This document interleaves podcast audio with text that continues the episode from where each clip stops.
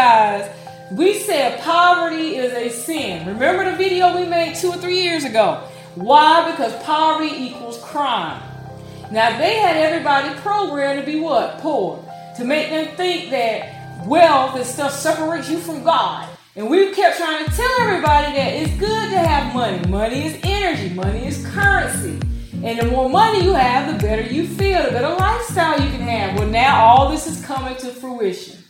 Because as poverty increases, crime is going to increase. And that's why all of a sudden people are shooting up shopping malls. People are fighting. They're losing their minds. They're going crazy. This stuff is going to escalate. It's going to be a nightmare. Now that brings us to the other topic at hand, the gas prices.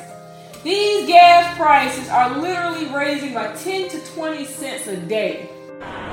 At gas stations across the country, prices are shooting up higher and faster than they have in more than a decade. Breaking records in California, $5, $6, premium as high as a jaw-dropping $7.55. Sticker shock? Wonder what's next.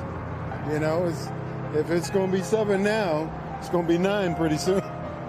The national average now hovering just under $4 a gallon. The spike, part of a global ripple effect stemming from war, with a price hike every single day since Russian forces invaded Ukraine, up a total of 38 cents here in the U.S., expected to go even higher as energy giants turn their backs on Russian oil. How much higher can prices go here? Well, I think it's certainly within the realm of possibility that here very quickly in the next 72 hours, we could see the national average breaking its all time record high. In these major cities, the higher the gas, the poor of the population. And I believe this is something that was planned out because when Trump kept the gas relatively low, he opened up the reserves. And he opened the reserves. Soon as he gets out, what happened? The gas prices have doubled. So, do you all guys understand what this means? If you're paying $4 now for gas, by the end of the month, people are already saying Bloomberg has prophesied that it's going to be double that.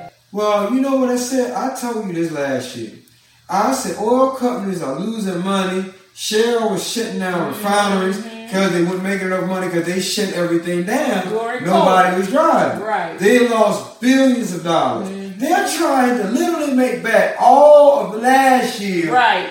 Uh, and more this year in one year. Right. They're trying to recoup the money they lost all last year. And the Ghost Rider is letting it happen. Yep. He's lying and blaming it on Putin, where that has absolutely nothing to do with your gas prices. So let's verify how much gas and oil does the U.S. import from Russia.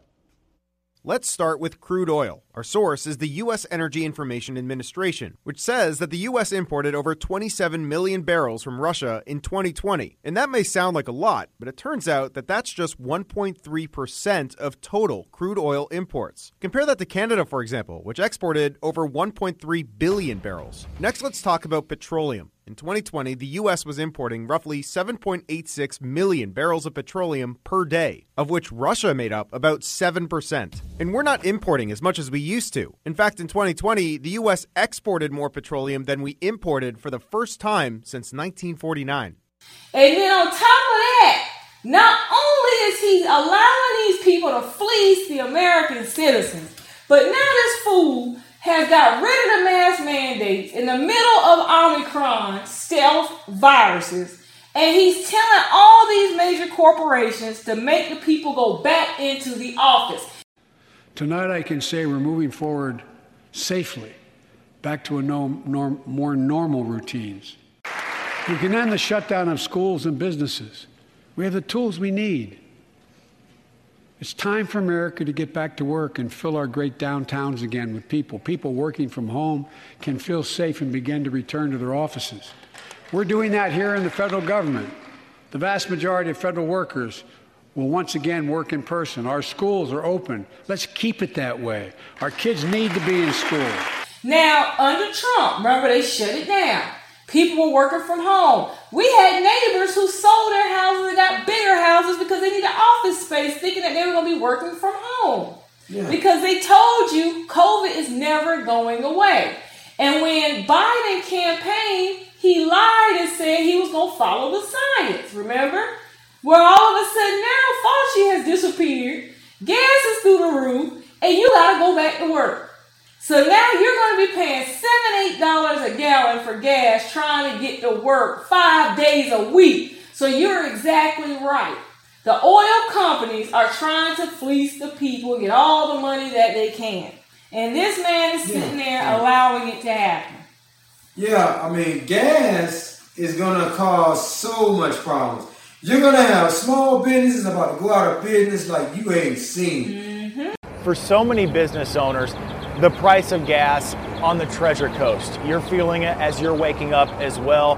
Cost of fuel is high. The average, let's talk about Martin County for instance, just for instance, okay, 440 a gallon. That's the average for a gallon of unleaded. Uh, Derek Lowe, he's live for us in Palm City this morning, taking a closer look at how it's affecting drivers there. Derek, where, uh, how much are the prices where you are?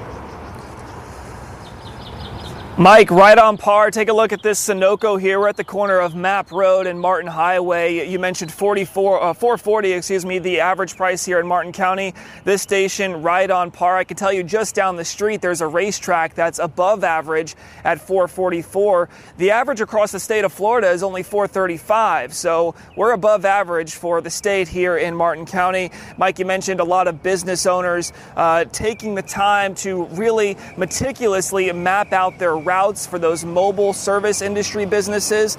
Quiet Waters Pools is a family owned service business owned by Donnie Mahuron. He tells me that on average, he drives close to 100 miles a day visiting different houses for pool care.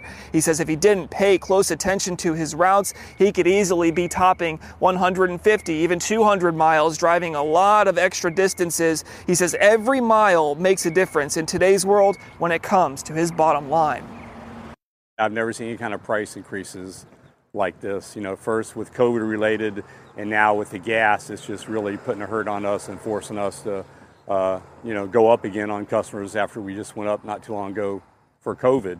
When Trump was in there, because he was a businessman, he knew that small business is the backbone of the economy. Exactly. We cannot afford to lose them. Remember, I told you they say everybody can't work at Walmart, Home Depot. They can't work at Lowe's or Target or you know Best Buy. Everybody can't go to work in these places. Right, corporate America. Yeah. So now with this high gas and them paying higher rates, our computer company said it's costing them a lot of money to send his technicians out. And he is now only see he's lost 30% of his profit. Hmm. And he cannot keep going like this. Right. So it's gonna make life miserable for small business. This was a snippet of our Real Talk episode. If you would like to hear the full episode in its entirety, please visit our website at www.thegoldenrace.org or click the link in the description box below. The best radio station in the world. In the world. Is right here, right now. The Golden Race, conscious radio for the conscious community.